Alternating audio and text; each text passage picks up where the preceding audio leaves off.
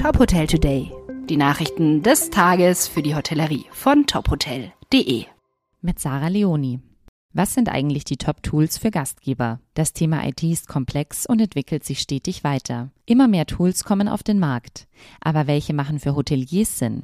Das haben wir Thomas Korinth, Lehrverantwortlicher und Dozent für die Bachelorstudiengänge Hotelmanagement an der IST Hochschule in Düsseldorf gefragt. Zuallererst sollten alle Prozesse erfasst werden.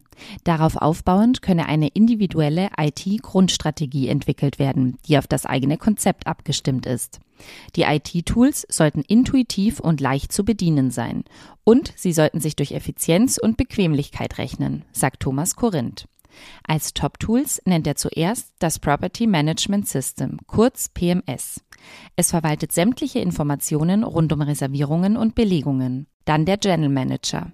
Er gleicht Daten zwischen diesem System, der Internetbuchungsmaschine, kurz IBE, und Online-Travel Agencies wie Booking und Co. permanent ab. Außerdem das Revenue Management, das unter anderem dazu beiträgt, die saisonal nachfragegerechteren Optimumpreise zu erzielen, beispielsweise unter Einbeziehung von Messeterminen oder Ferienzeiten. Thomas Korinth wird deutlich und sagt, er erachte es sogar als wirtschaftliche Pflicht, das Revenue Management zu automatisieren.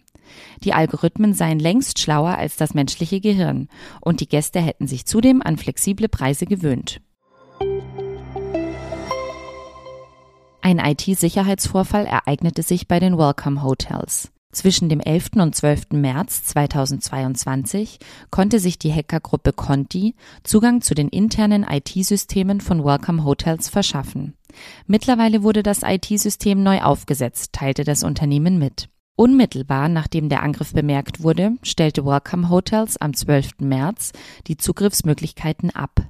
Die zuständigen Behörden wurden informiert und Unterstützung von IT-Sicherheitsexperten angefordert. In den vergangenen Wochen hat die Hotelgruppe gemeinsam mit einem Expertenteam das gesamte IT-System neu aufgesetzt und eine umfassende Analyse des Vorfalls gestartet.